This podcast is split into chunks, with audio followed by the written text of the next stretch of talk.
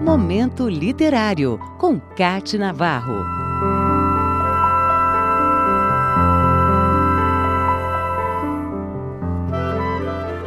A literatura infantil tem grandes nomes e muita gente que se destaca tanto na escrita quanto na ilustração, de forma conjunta. Ângela Lago é um desses casos. A escritora e ilustradora mineira, que começou a desenhar aos três anos, que rabiscava paredes de casa e o piso, sempre mostrou que talento não lhe faltava. Na graduação, ela fez a Escola de Serviço Social da Universidade Católica de Minas Gerais. Chegou a lecionar na Escola de Serviço Social e trabalhar como assistente no Instituto Psicopedagógico para Crianças com Dificuldades Psiquiátricas. Paralelo a isso, frequentava escolas de arte.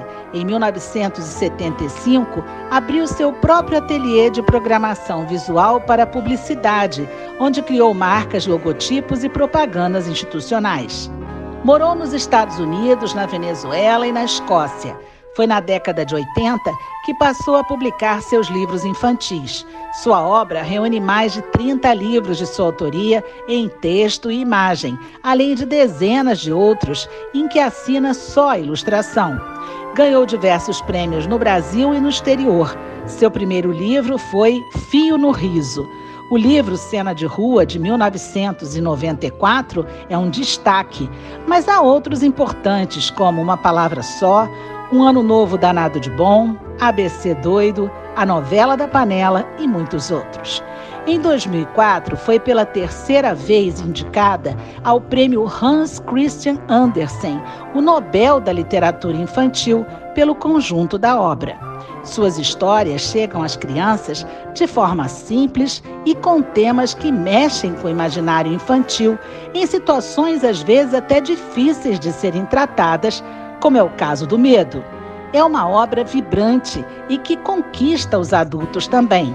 Ângela Lago morreu aos 71 anos em 22 de outubro de 2017 em Belo Horizonte, onde nasceu. A mineirinha querida dos amigos e leitores pequenos e grandes dizia que suas obras não precisavam ser explicadas. Ela acreditava que deveríamos imitar as árvores que oferecem seus frutos sem prefácios ou qualquer conversa. Então, vamos desfrutar dos frutos de Ângela Lago, livros de belas histórias e imagens. Nossas crianças agradecem.